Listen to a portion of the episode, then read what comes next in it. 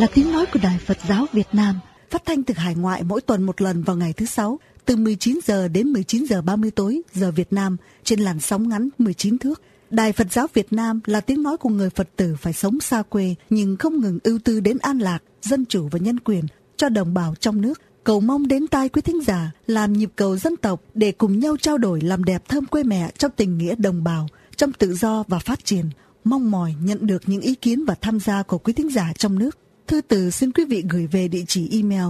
đài Phật giáo a f r e e fr Quý thính giả cũng có thể theo dõi tin tức trên trang nhà quê mẹ qua mạng thư www.quê mẹ.net.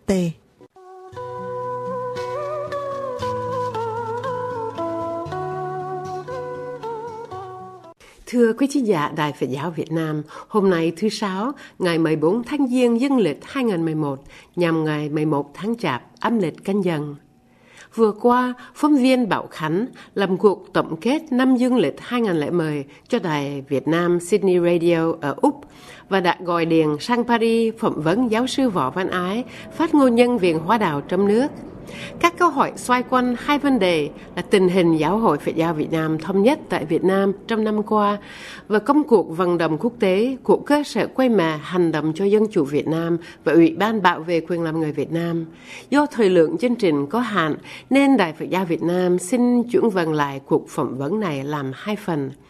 Chương trình tuần trước, quý thính giả đã nghe phần 1 nói về tổng lược tình hình giáo hội Phật giáo Việt Nam thống nhất tại Việt Nam năm 2010. Hôm nay, phần 2 nói về một số công cuộc vận động quốc tế của cơ sở quê mẹ hành động cho dân chủ Việt Nam và Ủy ban bảo vệ quyền làm người Việt Nam. Xin mời quý thính giả theo dõi.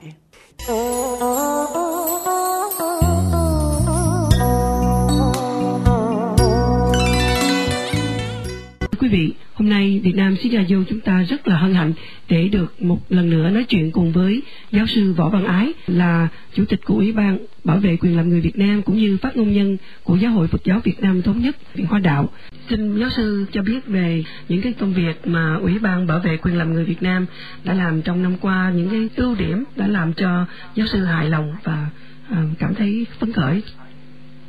Dạ, tôi thấy trên cái mặt uh, hoạt động quốc tế thì cơ sở quê mẹ và Ủy ban bảo vệ quyền làm người Việt Nam đã kết hợp với phòng thông tin Phật giáo quốc tế trên cái phương diện đấu tranh chung của người Việt chúng ta là uh, đấu tranh đòi hỏi cho có nhân quyền tại Việt Nam và có dân chủ tại Việt Nam. Bởi vì nếu không có dân quyền không có dân chủ thì đất nước của chúng ta không thể nào phát triển được. À, chúng ta đã có cái gọi là hòa bình kể từ năm 1975 tức là chiến tranh chấm dứt và từ 75 tới nay, thì có thể nói 35 năm rồi. Và trong 35 năm đó, nếu quý vị sống ở Úc, quý vị thấy trong 35 đó, nước Úc đã làm biết bao nhiêu là công chuyện để đem lại no ấm cho người Úc. Tại Hoa Kỳ cũng vậy, tại châu Âu chúng tôi cũng chứng kiến 35 năm là một cái thời gian rất dài. Và cái thời thời gian dài đó, nó đã đem lại hạnh phúc, ấm no cho toàn dân trong thế giới ở những nước văn minh và dân chủ nhưng mà 35 năm tại Việt Nam nó đem lại cái gì thì chúng ta không cần phải phân tích chúng ta không cần số liệu nữa mà chúng ta chỉ cần nhìn vào cái sự sống của con người Việt ở trong nước. Đó nó chỉ có thể nói rằng một số người ở các uh, thành phố lớn như là Hà Nội, Hải Phòng vân vân. Còn bây giờ nhân dân của chúng ta đâu có phải chỉ sống trong các thành phố như Hà Nội, Sài Gòn đâu. Có thể nói là 8-90% là sống ở nông thôn ở trong những vùng xa vùng sâu thì cái đời sống của người nông dân đời sống của những người thợ thuyền đời sống của những người dân tộc ít người nó hiện nay nó như thế nào? Trước nhất là cơ mang áo mặc thiếu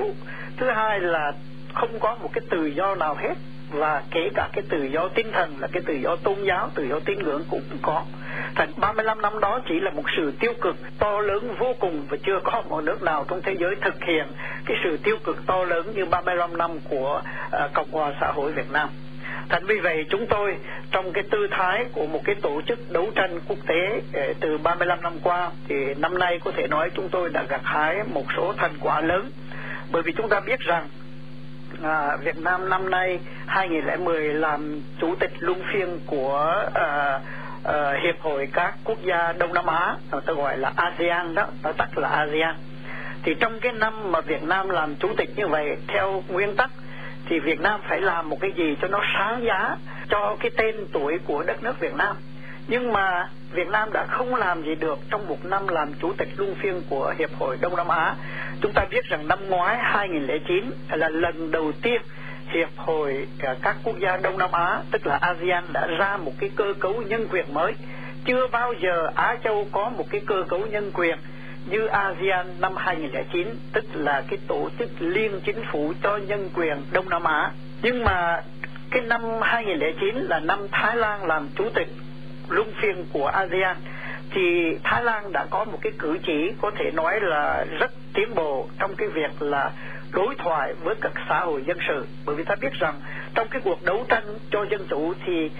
cần thiết phải có những cái xã hội dân sự mới có thể thực hiện được uh, những cái thiết chế dân chủ. Chứ còn dân chủ không phải là một cái món quà của một cái chính phủ vất xuống cho nhân dân một cái miếng cơm rồi nhân dân dành nhau mà ăn cái miếng cơm đó. Không phải như vậy. Dân chủ là những cái thiết chế nó được hình thành từ uh, quần chúng mà đi lên tức là từ những cái xã hội dân sự. Khi chúng ta nhìn vào một cái nước nào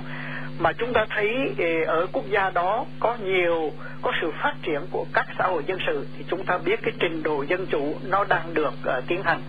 nhưng mà tại Việt Nam thì chúng ta biết rằng những cái tổ chức những xã hội dân sự tuyệt đối không được ra đời. Những cái tổ chức phi chính phủ cũng tuyệt đối không được ra đời. Những tổ chức phi chính phủ chúng ta gọi tắt là ONG đó uh, nhưng mà tại Việt Nam thì Việt Nam Trung Quốc Cuba thì nó không có những cái ONG mà nó có những cái GONGO tức là những tổ chức phi chính phủ do chính phủ đẻ ra để binh vực cho cái chính phủ đó chúng ta thấy bây giờ Hà Nội đã bắt đầu gửi những cái GONGO tức là những cái tổ chức gọi là chính phi chính phủ để tham dự những cái khóa họp uh, tại Liên Hợp Quốc và tại những khoa học Liên Hợp Quốc đó thì những cái tổ chức phi GONGO đó nó binh vực cho cái nhà cầm quyền uh, đàn áp nhân quyền và dân chủ tại Việt Nam. Chứ không phải nó binh vực như những cái tổ chức ONG là những tổ chức phi chính phủ nói lên cái tiếng nói nhân quyền và dân chủ tại các quốc gia. Đó, thành ra vì vậy Thái Lan khi mà được làm chủ tịch luân phiên của cái năm mà có cái tổ chức liên chính phủ cái cơ cấu mới liên chính phủ cho nhân quyền Đông Nam Á đó thì Thái Lan tiếp xúc với các xã hội dân sự có những cuộc đối thoại trong những cái cuộc uh, họp của các chính phủ ASEAN. Nhưng mà khi sang đến năm 2010 tức là cái năm mà Hà Nội làm chủ tịch luân phiên của ASEAN thì tuyệt đối Hà Nội từ chức. Những cái cuộc họp hai ba lần cuộc họp ASEAN APEC tại Hà Nội thì những cái tổ chức phi chính phủ đã bị bịt miệng và chính những cái tổ chức phi chính phủ đã uh, uh, phản kháng một cách rất mãnh liệt tại Hà Nội vừa qua vì cái sự kiện ăn nói của họ tự do của họ không được uh, không được thực hiện trong những cái tổ chức đó. Thì cái sự tố cáo của những tổ chức phi chính phủ những xã hội dân sự tại các cuộc họp của APEC của ASEAN tại Hà Nội đã tố cáo lên cái tính chất độc tài toàn trị của cái chính quyền cộng sản trên cái mặt hoạt động của cơ sở quê mẹ với ủy ban bảo vệ quyền đồng người Việt Nam thì chúng tôi đã ờ, đánh đổ cái sự kiện mà Hà Nội rất là tự hào khi tháng 6 năm 2010 họ cho ra cái tạp chí nhân quyền. Đó, họ tưởng rằng họ ra một cái tạp chí nhân quyền là có nhân quyền tại Việt Nam. Điều đó đâu có phải như vậy. Cái vấn đề chính là tạp chí nhân quyền đó có phải là một cái diễn đàn cho tất cả những người tha thiết với nhân quyền được góp tiếng để xây dựng những cái quyền con người tại Việt Nam. Nhưng mà điều đó tuyệt đối không có. Tạp chí nhân quyền lại do một cái ông công và bộ trưởng công an điều hành và phát hành. Thì hiển nhiên cái tạp chí nhân quyền đó chỉ là một cái tạp chí nó trá hình trong cái sự dùng nhân quyền để đàn áp nhân quyền tại Việt Nam. Thì ủy ban bảo vệ quyền người Việt Nam là cái tổ chức duy nhất đã tố cáo cái nội dung cũng như cái hình thức của cái tạp chí nhân quyền của Hà Nội trong suốt tháng 7 tại Liên Hợp Quốc cũng như trong tất cả công luận trên thế giới và đã làm một cái trò cười uh, cho công luận thế giới trước một cái tạp chí nhân quyền được ra mắt một cách ồn ào tại Hà Nội. Đó là cái việc thứ nhất mà uh, cơ sở quê mẹ đã đánh đồng dư luận thế giới. Vào ngày 3 tháng 7 năm 2010 có một cuộc họp kỷ niệm 10 năm của cái tổ chức có tên là Cộng đồng các quốc gia dân chủ. Đây là một tổ chức của Liên Hiệp Quốc. Ờ, ra đời tại Ba Lan năm 2000 ờ, do những cái vị ờ, thủ tướng và ngoại trưởng của các quốc gia dân chủ trong thế giới, họ thấy rằng là phải có một cái tổ chức để binh vực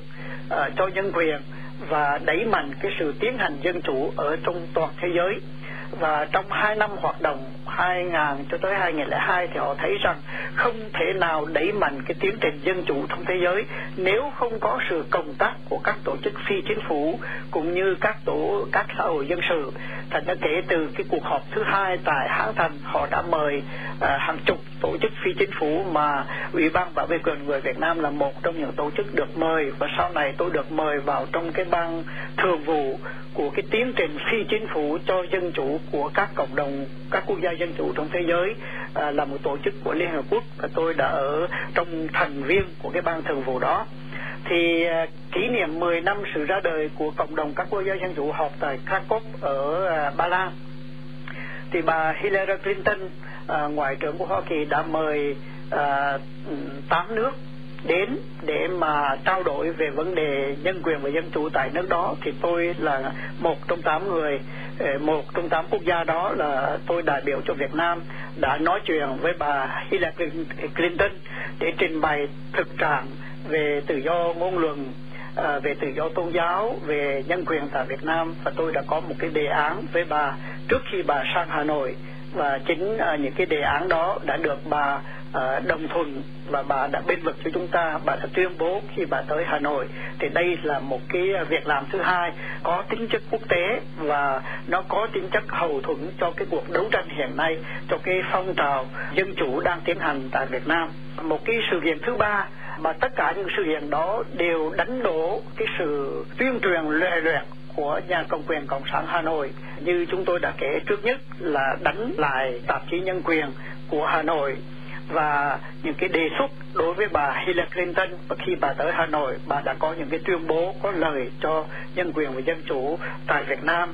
Và cái thứ ba là ừ, chúng tôi đã làm một cái hồ sơ uh, về nhân quyền Việt Nam. Là bởi vì chúng tôi biết rằng các hiệp hiệp ASEAN tại đã có một cái cơ cấu về nhân quyền thì bây giờ Việt Nam lại làm chủ tịch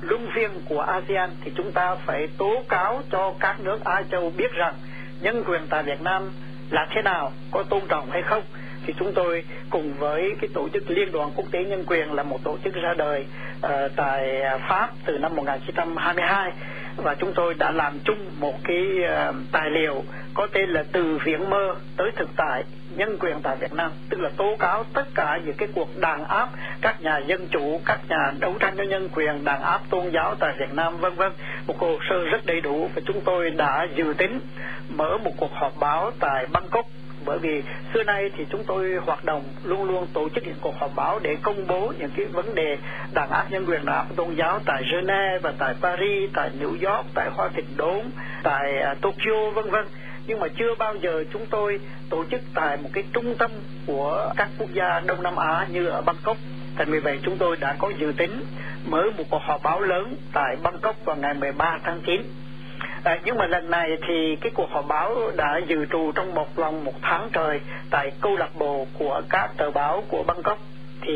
nhà cầm quyền Việt Nam đã can thiệp với Bộ Ngoại giao Thái Lan để cấm chúng tôi mở cuộc họp báo đó và họ cấm bằng cách là mặc dù tôi đã xin ờ, chiếu kháng tại uh, sứ quán Thái ở Paris nhưng mà một ngày trước khi tôi lên đường thì sứ quán Thái đã điện thoại lại nói là do cái áp lực của Hà Nội nhà cầm quyền Bangkok yêu cầu ông đừng tới Bangkok đó. thì vì vậy tôi đã cử cái vị phó chủ tịch của ủy ban bảo vệ quyền người Việt Nam tức là chị Penelope Faulkner để đến thay tôi mở cuộc họp báo tại Bangkok nhưng mà khi khi chị ra phi trường ở Paris thì cái hãng máy bay cũng không cho chị lên máy bay và nói rằng cái bộ nhập cư của Thái Lan đã yêu cầu họ không cho chị lên máy bay. Thì quý vị thấy đó cái bàn tay đàn áp nhân quyền đàn áp dân chủ của Hà Nội không chỉ uh, thực thi trên cái lãnh thổ của đất nước Việt Nam của chúng ta đối với 86 triệu dân mà bây giờ nó đã vươn dài tới một cái nước láng giềng là nước Thái Lan.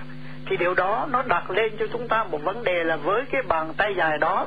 với cái tiền bạc người ta đổ vào cho cái cuộc tuyên truyền cho chế độ độc tài toàn trị của Hà Nội đó nó sẽ vươn dài tới Hoa Thịnh Đốn vươn dài tới Paris vươn dài tới Tokyo vươn dài tới khắp nơi thì nó đặt một câu hỏi lớn cho người Việt ở nước ngoài. Chúng ta phải chuẩn bị như thế nào để chặt đứt cái sự vói dài những cái bàn tay độc tài đó đi ra nước ngoài? Nếu chúng ta không có một cái uh, đối lược một cái sách lược một cái chiến thuật một cái chiến lược để trần đứng cái sự độc tài toàn trị lan truyền ra trong thế giới, thì không những 86 triệu dân bị đàn áp mà 3 triệu rưỡi người Việt ở nước ngoài cũng sẽ bị đàn áp bởi một cái chính quyền vô nhân đạo là cái chính quyền cộng sản tại Hà Nội cho nên vì vậy chúng ta phải thấy cái sự kiện mà chúng tôi, ủy ban bảo vệ quyền người Việt Nam, bị cấm sang Bangkok để họp báo mà Thái Lan là một cái nước dân chủ, một cái nước tự do, chứ không phải là một cái nước độc tài. Mà bây giờ đây, một cái nhà cầm quyền độc tài, nó có quyền ảnh hưởng để cho cái chính quyền Thái Lan không cho bóp bóp miệng chúng tôi, không cho chúng tôi nói, thì điều đó là một điều hết sức là trầm trọng. Và tôi nghĩ đây là một câu hỏi rất lớn cho năm 2011 đối với tất cả các cộng đồng của người Việt trong thế giới. Chúng ta phải có một đối sách chung, chúng ta phải có một cái hành động chung để chặn đứng sự đàn áp không những không được cho nó đàn áp ra nước ngoài mà không cho nó đàn áp trên nội địa của dân tộc quê hương của chúng ta là tại Việt Nam đó nhưng mà cái sự kiện cấm chúng tôi họp báo ngày 13 tháng 9 không phải là một lần đâu bởi vì ngày 15 tháng 10 thì tôi được Ờ, Đại học Mahidol của ờ, Thái Lan ở tại Bangkok. Mời tôi sang thuyết trình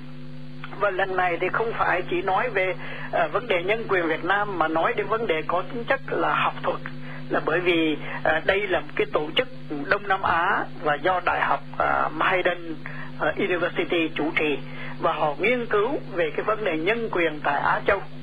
và tôi thì được mời nói và tôi đã nói trong một cái đề tài có tính chất học thuật tức là tôi so sánh cái bộ luật à, thời lê với cái bộ luật của xã hội chủ nghĩa để chứng minh rằng từ những cái triều đài mà những người Marxist gọi là phong kiến đó thì cái nhân quyền đã được bảo vệ cho trẻ em, cho người già, cho phụ nữ, cho cái quyền tư hữu trong bộ luật thời Lê và trong khi đó thì cái bộ luật của xã hội chủ nghĩa thì hoàn toàn đàn áp. Ở trong các trại cải tạo trong nhà tù các em bé 7 tuổi đã bị tù rồi. Các vị 80 tuổi 85 tuổi còn ở trong các trại cải tạo. Và phụ nữ lại không có một cái quyền gì uh, trong cái xã hội Việt Nam hết cả. Thì chúng tôi so sánh chỉ dùng học thuật để so sánh hai bộ luật bộ luật của xã hội chủ nghĩa Việt Nam và bộ luật thời Lê. Đó nhưng mà chỉ nói một cái đề tài có tính chất học thuật như vậy mà lần thứ hai, ngày 15 tháng 10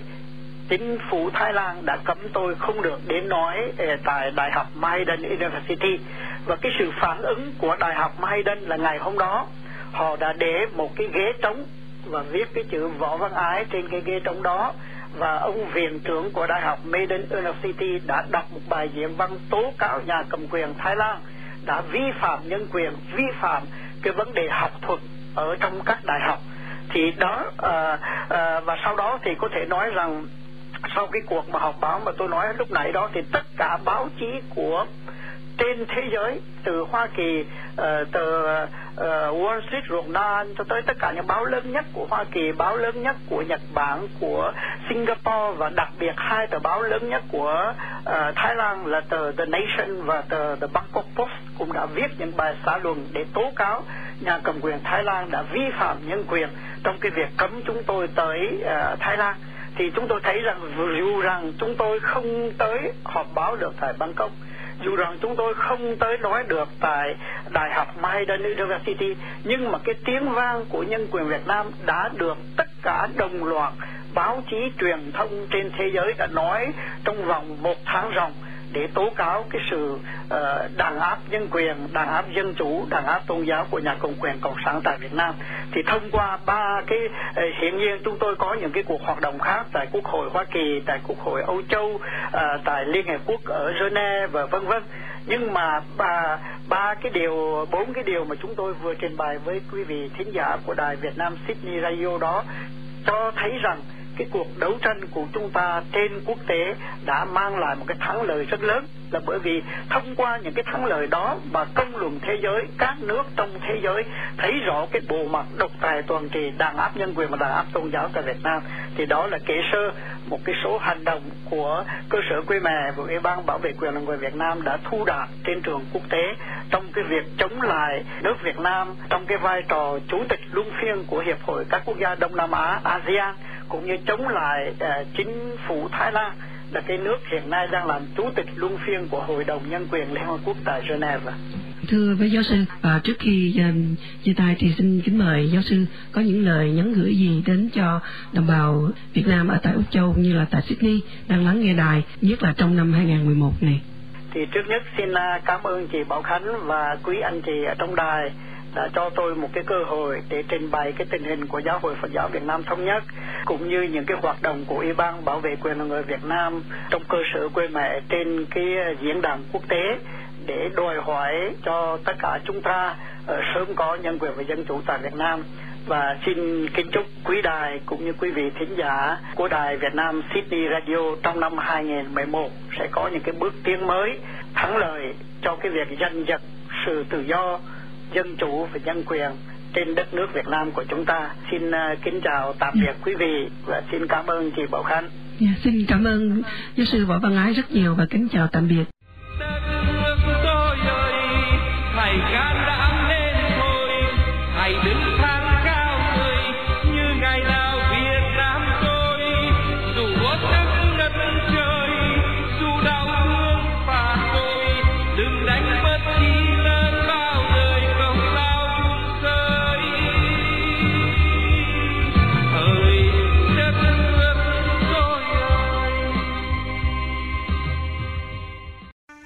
Sau đây là một kỷ niệm ngày 30 tháng 4, 35 năm sau, Thế giới ủng hộ chúng ta mà quý thính giả đã từng nghe nhiều chương trình trước đây.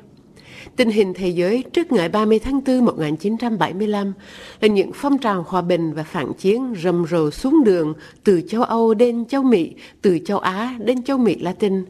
Đâu đâu cũng chỉ gào lên một khẩu hiệu hòa bình cho Việt Nam. Nhưng tiếp sau, hòa bình cho Việt Nam là câu hô Hồ Hồ Hồ Chí Minh.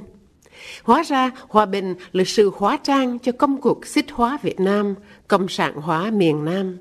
Hòa bình cho chế độ Cộng sản Bắc Việt, chứ không là hòa bình cho đài khối nhân dân Việt Nam. Tình hình thế giới sau ngày 30 tháng 4 năm 1975 là sự im lặng tuyệt đối. Im lặng vì phe tạ Tây, phe tạ Mỹ đã thành công giành chiến thắng cho Cộng sản Hà Nội qua việc bạo lực cưỡng chiếm Việt Nam Cộng Hòa.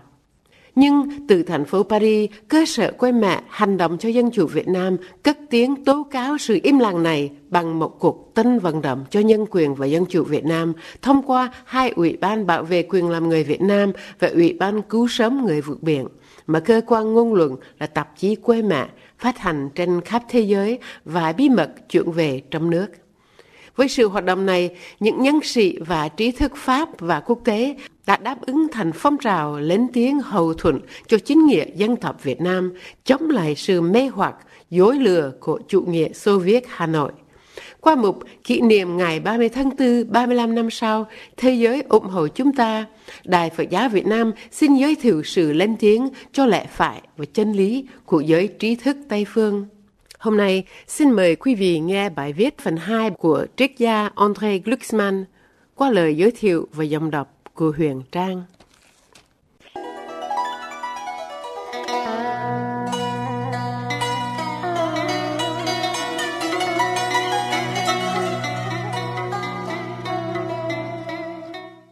Andre Glusman là triết gia người Pháp thập niên 60 thuộc cánh tả. Ông cùng với triết gia Jean-Paul Sartre hậu thuẫn Cộng sản Hà Nội trong cuộc chiến tranh xâm lược miền Nam. Nhưng qua thập niên 70, ông cùng với nhóm triết gia trẻ viết sách đặt lại vấn đề chủ nghĩa Marx và lý khai phong trào Cộng sản quốc tế. Những trước tác quan trọng của ông gồm có La Cuisinière et le Mangerdom, tiểu luận về chủ nghĩa Marx và các trại tập trung Les Maîtres Penseurs về các nhà tư tưởng lớn của nhân loại, Discours de la guerre, suy tư về chiến tranh và chủ nghĩa độc tài, vân vân. Ông dùng tác quyển sách này trị giá 60.000 quan pháp tặng cho tàu đảo ánh sáng đi vớt người vượt biển ở Biển Đông. Năm 1978, đáp ứng lời kêu gọi của cơ sở quê mẹ trong chiến dịch Một chiếc tàu cho Việt Nam, ông tham gia vào Ủy ban vận động thuê tàu đảo ánh sáng ra Biển Đông vớt người nhân viếng thăm đảo Pulau Bidong. Ông viết bài sau đây đăng trên tạp chí Quê Mẹ số Quốc kháng năm 1978, một bài viết cực kỳ xúc động trước thảm cảnh người vượt biển Việt Nam. Pulo Bidong, hải đảo cô đơn, Andre Klusman, thi vũ Việt dịch, phần 2 tiếp theo kỳ trước. Pulo Bidong, hải đảo cô đơn, Andre Klusman. Chợ đen ta cản ngăn sự thiếu ăn thành thảm cảnh do bọn trài lưới địa phương đưa vào. Giá cả trên đảo đất sấp hai, Phần lớn vì thiếu phương tiện nên không được hưởng. Tôi đã tặng một trái táo như người ta tặng hoa hồng ở Paris. Cảnh sát trên đảo làm ngơ trước loại đầu cơ này, nhưng cũng có thể bị cấm cản vì mới đây bọn tuần tiễu hải phận đã bắt đầu năm người Mã Lai làm dừng tàu ở Kuantan. Họ bị kết án đã chuyển thư lậu ra ngoài và bán lậu thực phẩm. Ủy ban Liên Hiệp Quốc dự bị cho những điều cấp bách nhưng không chắc gì thành công. Mục tiêu tiên quyết, sự sống còn, nạn đói đã tránh khỏi. Một chiếc tàu sẽ tới mang theo 360 ngàn lít nước đủ cho dân uống và nấu cơm trong 3 ngày. Cuộc đánh số của người tị nạn sẽ ra sao khi họ còn phải tắm rửa, chùi cọ, làm sao cho ít thảm thương nhất. Chuyên chở nước là một vấn đề, đường lên đồi rất treo leo, một sự tổn hại, một cơn bão đủ cho ba chục ngàn nhân mạng lầm nguy. Trò chơi tàn bạo, tôi không thấy sự ngạc nhiên nào trong ánh mắt những người tôi gặp, chỉ thấy họ lo ngại vì họ chẳng còn ảo tưởng gì về những điều kiện mà họ sẽ được tiếp đón. Họ dư biết chính phủ Thái Lan thả lòng cho bọn hải tặc hoành hành để làm thối trí người vượt biển. Họ cũng biết bị cấm cản vào phía nam Tân Gia Ba, Xa nữa, Nam Dương, quần đảo cũng từ khước họ, dù thỉnh thoảng thu nhận một vài trường hợp lẻ tè. 2.500 trên đảo Binh Tàng. Trong mọi trường hợp, sóng lớn đều đưa đẩy mọi chiếc tàu tấp vào bờ biển Mã Lai. Điều đó họ cũng đã biết trước. Họ quá biết thảm trạng con tàu 0007 đã bị cảnh sát Mã xua đuổi đầu cửa sông Terengganu và bị lật sau đó. 61 người sống sót trong số 250 hành khách. Hết rồi, chúng tôi mất hết mọi sự, những kẻ thân yêu. Một trong chúng tôi vừa nhận được phiến ảnh của người em đã chết, một đặc ân, nhờ anh ta làm thông ngôn cho nhà cầm quyền mã. Thuần Duân, Hải và Cường, mắt đỏ hoe đầy lệ. Gia đình họ đã bị cuốn trôi theo dòng nước. Cần phải có một tiểu Hiroshima ở đây để người ta chú ý đến chúng tôi chăng? Bác sĩ Đôn khổ não hỏi tôi. Chủ tịch ủy ban, ông là một người nho nhã, đã theo chân đợt người lưu đày lần thứ hai, lánh xa một Việt Nam Cộng sản. Sau khi đã dọn mình để sống theo, ông ta cười nhạt khi có người nói rằng ông vừa mới chọn tự do. Ông không còn ảo tưởng gì về Tây Phương nữa, dù mẹ ông là người Đức gốc Do Thái. Những kẻ tị nạn này đấu lưng nhau trong sự khước từ sống theo với dối trá công quyền hay nỗi khắc khoải của những trại tập trung và từ sự khước từ tập thể này, họ theo đi với những mối hy vọng khác nhau. Họ cùng nhau trốn khỏi địa ngục, để cụm đầu với lửa luyện ngục, rồi mơ ước những thiên đường khác nhau và riêng lẻ. Không một ý thức hệ nào gắn bó họ vào nhau. Họ cột chùm trong một nỗi lo âu khắc khoải. Người ta sẽ xử lý chúng tôi ra sao? Một tai nạn bức thiết ở Bi Đông với hàng trăm hàng nghìn kẻ tử vong sẽ tán trợ cho vài ván poker ngoại giao trang. Hãy thử đánh cuộc rằng nước Việt chính thức kia sẽ mang hia đội mão để tố cáo sự bất nhân và ích kỷ của những bọn trưởng giả. Những thế lực quanh hải phận sẽ tìm ra nghìn cơ hội làm nản lòng người sắp tị nạn và quốc tế hóa vấn đề. Và những quốc gia giàu có bỗng một hôm khám phá ra năng lực và phương tiện đón tiếp những kẻ sống còn. Lắm khi người ta nhắc tới chuyện tàu Exodus với bao hành khách, sau chuyến khứ hồi thảm thương, bỗng tìm ra đất hứa. Một ví dụ kinh khiếp khác mà chúng ta nên suy ngẫm. Đó là chiếc tàu Đức mang tên St. Louis, đại úy thuyền trưởng Đức Quốc xã, cho 2.000 người Do Thái từ hải cảng Hamburg đi vòng quanh thế giới trong 9 tháng dòng. Không một nước nào đón nhận. Cuối cùng quốc vương nước Bỉ mở cửa biển Anvers, nhưng trễ mất rồi, 6 tuần lễ sau Đức xâm chiếm Bỉ, hai ngàn người Do Thái và vị thuyền trưởng kia bỏ thân nơi các trại tập trung. Bidon không phải là chiếc tàu, nhưng người ta có muôn nghìn cách đóng sập cánh cửa. Âu Châu không bị chiến tranh lũng đoạn, nhưng Âu Châu cũng không kém phần rừng rưng lạnh nhạt. Âu Châu đã đón nhận 10 triệu người tị nạn từ khi Thế chiến thứ hai kết thúc năm 45, nhưng không vì đó mà Âu Châu bị phá sản. Nhưng 10 triệu người tị nạn kia toàn là dân da trắng. Andre Glucksmann